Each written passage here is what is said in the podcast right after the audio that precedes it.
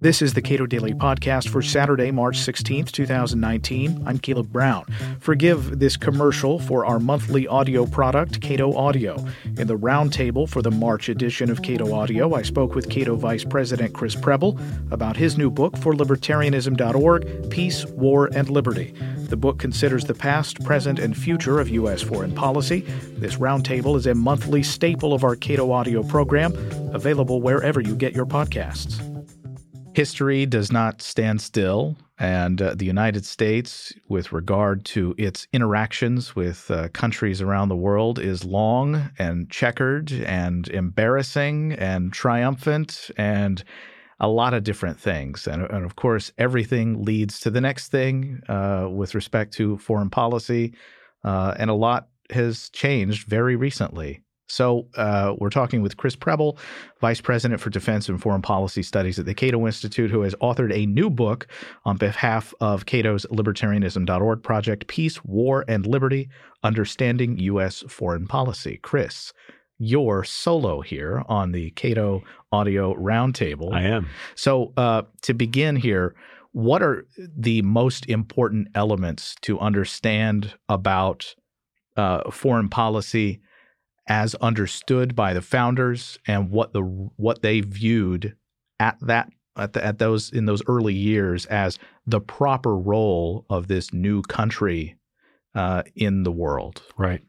So thanks for having me, Caleb. It's been a great project to work on with um, the folks at Libertarianism, and um, you know, it's given me an opportunity. I'm a historian by training, and it's given me an opportunity to sort of talk about U.S. history and then relate it to the present day. And if you go back and you look at how the founders th- thought about foreign policy, what they wrote, um, they were quite anxious that wars or the the danger that the United States would become involved in wars would grow the power of the state.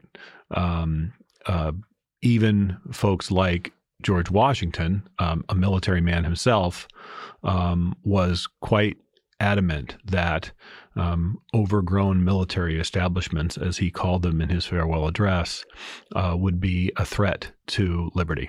You quote uh, James Madison here in the uh, early chapter. Uh, he's at the Constitutional Convention in Philadelphia. He say he wrote or said, "The means of defense against foreign danger have been always the instruments of tyranny at home. Among the Romans, it was a standing maxim to excite a war." Whenever a revolt was apprehended throughout all Europe, the armies kept under the pretext of defending have enslaved the people. Right. So, uh, again, the founders' views on standing armies and on military establishments were were um, were clear, um, and they were informed by history, not just recent history, but ancient history. And so, I think what's striking to me about the Constitution in particular is it did create a stronger uh, federal government than the Articles of Confederation, and part of the reason for that was concern about the ability of the of the individual states as effectively sovereign states to defend themselves against one one another and foreign threats.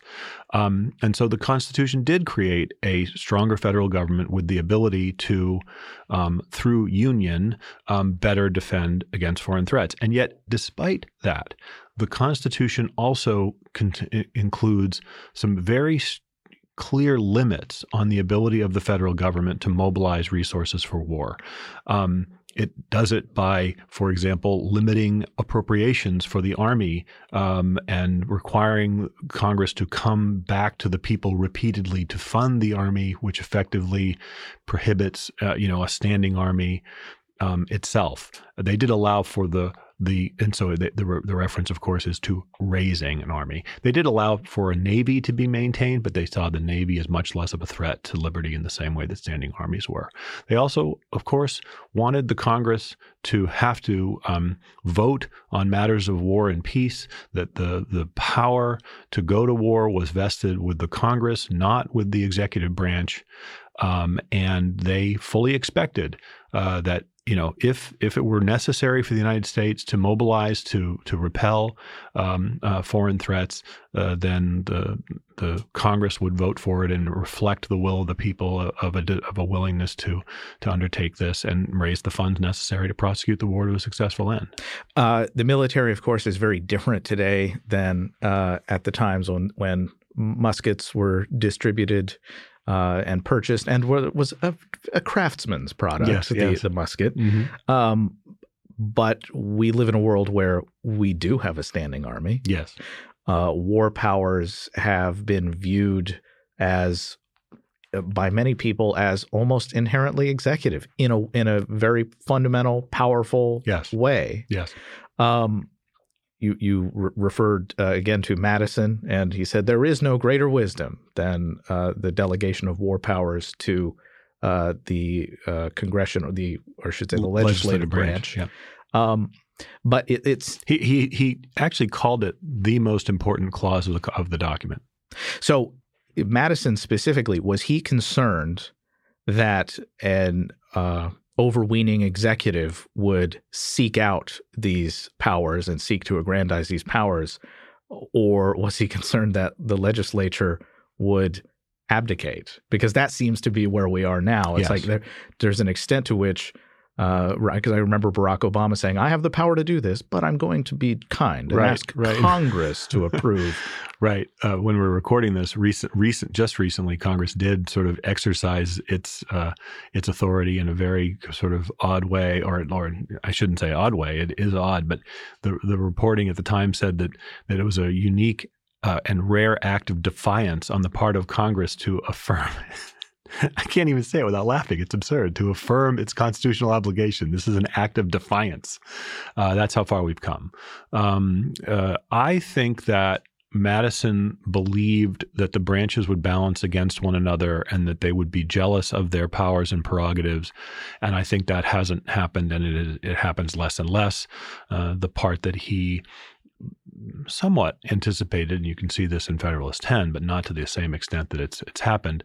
Um, the parties and and partisanship uh, have um, have eroded the three branches and their sense of sort of responsibility and balance, um, such that um, it is now quite routine for Republican members to support support wars started by Republican presidents, and and and the same thing with Democrats.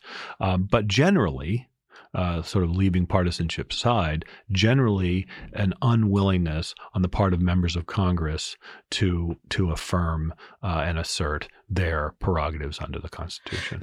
Of course, war is not the only thing that fo- en- engages foreign policy. Of course, we here at the Cato Institute like to point out that free trade is one of the most powerful uh, weapons, if you will, Yes. on behalf of peace. Yes.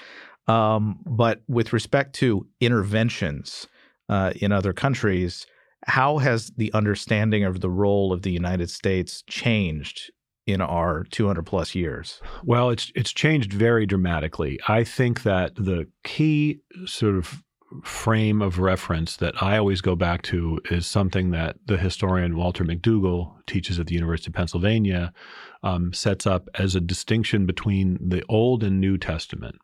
Uh, under the Old Testament vision of the United States' role in the world, the United States would set itself up as an example for others and create a system of government uh, that provided uh, benefits uh, to the people uh, th- through liberty and to allow them to build, uh, you know, prosperous, fulfilling lives, um, and that other countries would wish to be like us. Um, you know, we were, you know, the city on the hill. We were the new Israel, is the way it was described at the time. And I think those ideas held for um, most of the the first uh, hundred plus years of American history. Uh, the second uh, act, as it were, is more like the New Testament, where the United States is a crusading uh, spirit. It's not enough to be simply the example to others, but that we would go and promote actively around the world. That was a very dramatic departure from um, America's founding traditions. The most famous um, uh, speech of the sort of reflecting this early sentiment is John Quincy Adams' speech on 4th of July, 1821. That's the speech in which he said the United States goes not abroad in, for, in search of monsters to destroy. Um, and yet, by the early uh, 20th century, uh, the United States did, of course, become involved in a number of foreign conflicts, and then progressively more so as the 20th century wore on, such that now, uh, in 2018, the United States is actively engaged in at least, uh, you know, uh, in at least seven different places, and arguably the war on terror um, encompasses effectively the entire planet. And so there is a there is we are um, quite literally um, in a constant state of uh, war and, and, military intervention. Uh, in your chapter on the world wars and their lessons, you write, Alas, the confident predictions that commerce would reduce war to obsolescence seem hopelessly naive when juxtaposed against the human carnage that occurred during the first half of the 20th century. So, what was that actually a mistake to believe that uh, commerce would dramatically reduce war? Was it overstated simply? It was overstated. I think that it's it's wrong to accuse uh, folks like it wasn't just someone like Norman Angell, but also uh, uh, Cobden and Bright, who led the Anti-Corn Law League in the, in in Great Britain in the in the mid 19th uh, century, who believed that trade would be a vehicle for peace. John Stuart Mill wrote about it as well. Um, obviously, Immanuel Kant. Uh, the, these people uh, argued that war was costly and risky and that the gains to trade could deliver benefits vastly greater than the, the gains that were acquired like you know through most of human history which is you take other people's stuff. Um, that's that's not the way that it you know human history has evolved thankfully. Um, and and Angell who wrote um, before the First World War that um, that war you know would simply didn't make sense. It didn't make sense for countries to believe they could get rich by uh, by by conquest, um, and and he was right in the sense that uh, the war started, but the, those who initiated the war believed it, World War One believed it would end quickly with a decisive victory. It obviously did not, uh, and I think the lesson of the 20th century is that these massive world wars, great power wars, are extraordinarily costly, and the benefits are uh, fleeting, if you know, if if at all. Um, Add to that now uh, the presence of nuclear weapons, which raises the cost of aggression um, um, astronomically, right? That the, the benefits that would accrue to a country that takes on a nuclear armed state um, uh, are seem quite small uh, when confronted with the risk of of total annihilation. And so, the, you know, I think that there are a number of factors that explain the absence of great power conflicts since 1945. That is not to say that wars have ended; they certainly have not. It is not to say that great power conflict is impossible. It is possible, and yet. I think many people understand that the the cost and benefit you know equation is is vastly in favor of defense as opposed to offense. So, is it appropriate to think of war uh, as being about resources? Because if we think of trade as you know delivering these tremendous gains and as uh, nuclear weapons being used only as this last resort because you know if you're there to take stuff there's not much stuff to take if you in, in just, an irradiated hellscape. Exactly. Right. Yeah, I, I think that um, if we perceive that that trade or gain or greed, as uh, Hobbes put it, um, is the primary driver of, of warfare, then then trade really does drain away from it. But of course, uh, drain away sort of the appeal of war. But of course, countries also go to war for matters of prestige and honor and glory and those sorts of things. And those are less pronounced also than they were hundreds of years ago, but they still exist. Countries uh, and people still resist, uh, you know, uh, foreigners imposing on them their will uh, and and sometimes desire to impose it on others. And so I think you have to allow for the fact that war is caused by things other than than just greed. Between the end of World War II and 9/11, we still had also pretty dramatic shifts in how Americans view foreign policy. Yes. Uh, a, a, lot of the Vietnam experience, I think, left a lot of Americans with a general profound distaste for war. Mm-hmm. Uh, but since then, war has become less costly in a sense with respect to uh, humans. Right. That is, throwing a lot of human beings at a, at a conflict is uh, we don't have to do that as much anymore. Yes, that's right. Yeah, I wrote about this last year, sort of comparing the various war memorials, uh, of which there are now many uh, on the National Mall. Um, uh, we Americans have, uh, or the United States, I should say, U.S. troops have done the fighting. Americans have mostly watched uh, since 9 11.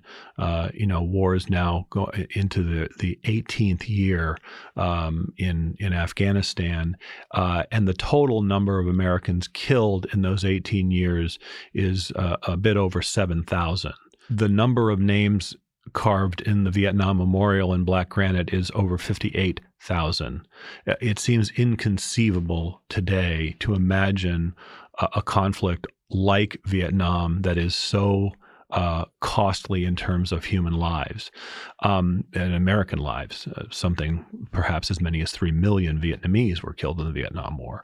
Um, but the fact that we do not have um, Americans uh, dying in these conflicts uh, nearly on the scale that they did in in Korea and Vietnam um, uh, does not mean that the, these wars are are are short or or actually they're they're quite long, right? They're being fought in a way that as you note, sort of separates most Americans from having to consider these costs, um, and um, and so we are on a sort of autopilot, as it were.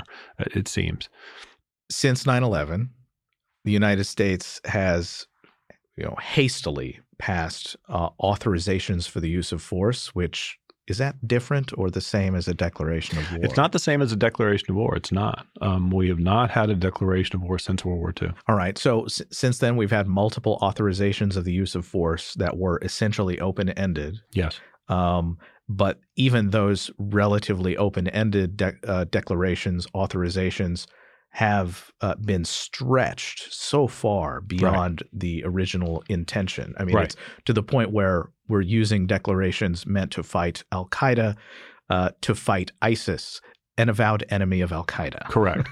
so, I mean, I'm glad you you you frame this. So, of course, the Korean War was was not fought under a declaration of war. It was, you know, called a police action or or something along those lines. But imagine uh, under the rubric of the Tonkin Gulf Resolution, uh, Lyndon Johnson claiming the right to send U.S. troops into Zimbabwe, for example. There's there's something just utterly absurd about that, and that and yet, under the authorization to use military force passed immediately after 9/11 and the subsequent authorization pertaining to uh, war in Iraq in 2002, um, it is not inconceivable that um, U.S. military personnel could be sent to virtually any place on the planet under the guise of one or both of those AUMFs. So, moving forward, it seems that, as we mentioned earlier, we have a standing army. The uh, executive has been aggrandized with respect to war powers. Yes. Uh, the the ability for a sitting U.S. president to engage in hostilities around the planet is in some sense unlimited. Yes. So how do we get back to uh, what you you would view as an appropriate role for the United States throughout the globe? Right. So um, this material in the book um, sort of continues on the work that I did ten years ago in the power problem, and sort of lays out a set of criteria that I think that that Americans, all Americans, but especially especially those Americans who are entrusted uh, with the responsibility to to oversee these things, that is, our elected officials in Congress, um, because the United States is a a wealthy country. We are a large country. We are a powerful country. We will have the ability to use force on a moment's notice virtually no matter what we do. I, I, don't dispute that. That is going to happen. But precisely because we have that power, it's incumbent upon uh, U.S. officials and and and sort of uh, frankly, all Americans to sort of consider whenever someone proposes that the U.S. military be deployed to a particular place, to ask some very specific questions about what is the mission, uh, how long will it last, how much will it cost, um, what are the prospects for actual victory. Um, are the American people sufficiently supportive of this mission that they can sustain it uh, as long as necessary? We just don't ask these questions anymore. We just become involved militarily, and then and then effectively the president dares the Congress to cut off the funds for the troops, which they don't do. Um, so I think um, it it really is about sort of turning the question of intervention back to why, as opposed to why not because we can is not a sufficient answer. We always can. Uh, and I think American presidents have have have figured this out qu- quickly. Um, and even those who, from time to time, resisted it, including most recently Barack Obama and Donald J. Trump, um, even when they might be inclined to resist it, they are often surrounded by people uh, or or buffeted by the various cable news networks uh, on all the places where they should be intervening, where U.S. troops could be making a difference, where the United States honor and prestige is sufficiently engaged that requires us to do more, and and they need a a set of criteria. We all need a set of criteria to sort of assess. Um, whether or not that is the appropriate uh, uh, policy. Because, and I want to I want to emphasize this, because there are many instruments of American power and influence besides the U.S. military. You know, I served in the military. I'm proud of it. It is a it is an outstanding institution, and the people who serve in it deserve our respect. And yet, they are only one set of, they, the military, are only one set of tools or instruments of U.S. power. And we have to be more confident in the other things that the United States can and has done um, uh, to, to spread liberty and to, to spread the, the vision of the good life. And that, that other technique, the other methods that we use are precisely those that were favored by the founders. That the United States should create a society that others wish to emulate, and that we should we should be consistent and we should speak to these principles uh, and adhere to these principles. And I think if we did that, um, uh, the world would be, frankly, not merely a safer place, that is, fewer wars, but also a freer place. So that is great. I, I, as a, as an aspiration, yes, I have a lot of uh, high regard for that. Um, but you know, there are incentives built into the structure of our government. Um, there are incentives that are built into how media gets distributed today. The uh, fiscal policy yes. uh, here in Washington D.C. plays a role.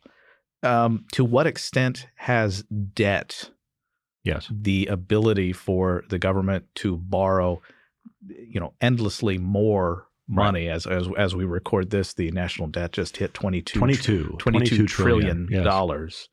Um, to what extent does debt, you know, we're not throwing a lot of human beings, or I should say, we're not killing a lot of U.S. soldiers, relatively yes. speaking. Yeah, it's it's it still happens a lot, but it's uh, dramatically smaller numbers. Yes. To what extent is the fact that there is no immediate consequence with respect to the federal budget, with right. respect to taxes, with respect to cutting having to cut federal programs in order to fund this war. Right. How has that enabled war? It has enabled it um, hugely. Uh, you know, it is it is hard to overstate the um, importance of debt and deficit spending um, to um, prevent the advocates for for war uh, from spelling out to the American people what Americans will be expected to forego or what sacrifices they will be required to make in order to prosecute these wars. And let's be clear um, even the long and seemingly interminable conflicts under the War on Terror have consumed trillions of dollars, but trillions of dollars over a period of time in which the uh, U.S. economy has generated hundreds of trillions, uh, more or less. You know, uh, the total military spending in the United States is somewhere on the order of 3% of GDP and shrinking. So by those standards, it's easy enough for advocates for military spending to say this is this is tolerable. What what's the problem? Well, the problem is that is that we're spending well beyond our means. That that we are financing these uh, wars and maintaining the ability to fight more of them uh, on debt. Um, and ultimately, um, some hard choices will have to be made, but those hard choices have so far been postponed or evaded. And I think that the Congress uh, and the executive here are, are, you know, sort of joined together in not not presenting to the American people the hard trade-offs between these things, which is why by the way, many people are familiar with Dwight Eisenhower's farewell address, military industrial complex speech in January of 1961. I also include in the book um, a long speech that he gave called The Chance for Peace. Which was um, one of the first speeches he gave as president in, in April of 1953. And in that speech, Eisenhower spells out the trade offs. He spells out the opportunity costs. He explains to the American people if you buy a ship, you can't buy a hospital. If you buy a plane, you can't buy this much wheat. We, that is precisely the discussion that we do not ever have in this country, and it's because uh, when when Eisenhower was saying this, people actually cared about debt and deficits. They you know there were some of them, and we obviously went into deep into debt to prosecute and win the World, World War II, uh, and yet people like him cared deeply about fiscal balance. Uh, the number of people it appears who actually care about such things is small and shrinking. Thankfully, um, some many of them are uh, avid listeners to Cato Audio and generous generous sponsors to the Cato Institute, for which I'm I'm immensely grateful. But I'll have to call him out. I, can't help it. Mick Mulvaney, uh, who's sort of the act, you know, the acting um, chief of staff now in the White House and former congressman, but also former head of the Office of Management and Budget, was asked prior to the president's State of the Union address, "Will there be anything in here about a debt and deficits?" And he effectively said, "And no one cares about that anymore." And it was just, it was a shocking statement from a person who once at least did genuinely care about such things. Uh, and I think it, it, it tells us just how far we've come. I want to close with this because I, I feel like this might be a hard case and maybe it's maybe it's not a hard case at all. Venezuela. Mm. Uh, the United States has had a wide and varied relationship with Venezuela over the past 30 plus years. Yes uh, right they're not very far away. Yes. Um, so they, that the potential for for something going bad in Venezuela could affect the U.S. in a in a significant way. Yes. There are people there who are trying to assert liberties that they once possessed in Venezuela. They are essentially, in, in a sense, freedom fighters. Yes and they are taking on a government that has, uh, over the last 10, 10 years or so has really just ratcheted up the control and uh, has left the vast majority of Venezuelans dramatically poorer and less free. Correct. What is the U.S. role in a country like Venezuela? Is it even appropriate for the U.S. to say, we recognize this person as having won the election and is the new rightful leader of this country? Is it in a in a sort of a back channel way trying to support the people who are fighting against the government? Right. Or is it just to stand back and just let things play out? I, I think there is a a critical distinction between the united states recognizing a person who can point to the Venezuelan uh, constitution and and the laws within the Venezuela and sort of make a case for why they are the legitimate, uh, why he or she is the legitimate leader of, of Venezuela, in this case, uh, Juan Guaido, uh, versus Nicolas Maduro.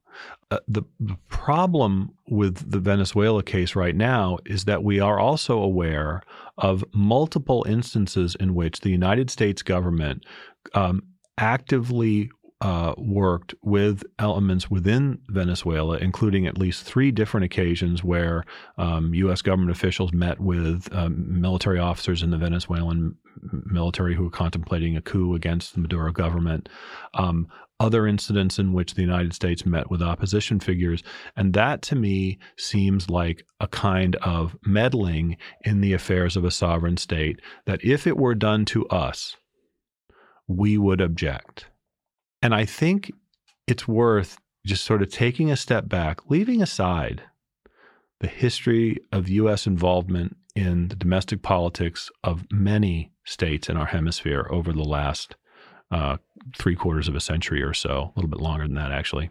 What upsets me most about the way the Venezuela story is playing out is the suggestion that uh, liberals in Venezuela, classical liberals, even libertarians, if you will, who desire a state that is respectful of rights and property and um, and human rights and free speech and all of those things, that they can't possibly prevail without the covering fire of American armaments or the threat of the use of force. And as a libertarian, I find those I find that suggestion frankly repugnant. These ideas that we believe in are good and they work. And they don't require the United States military to be promoting them by force. They don't require the United States government to be picking and choosing the winners of, of uh, you know, who will prevail in a, in, a, in a foreign election. So I do talk about this in the closing passage. The closing passages of the book talk about the importance of seeing human liberty as springing from many sources, not just from the United States of America. Uh, and I think that's the kind of world that, that I want to live in. All right. The book published by libertarianism.org at the Cato Institute is Peace, War, and Liberty Understanding U.S. Foreign Policy. The author is the Cato Institute's Vice President for Defense and Foreign Policy Studies, Chris Preble. Uh, the book will be available very soon, uh, in the next month, in fact, uh, and you can get your copy at cato.org. Chris Preble is author of Peace, War, and Liberty Understanding U.S. Foreign Policy, available now for pre order. This discussion was part of our monthly Cato audio program, available as a podcast everywhere. And you can, of course, follow the Cato Daily Podcast on Twitter at Cato Podcast.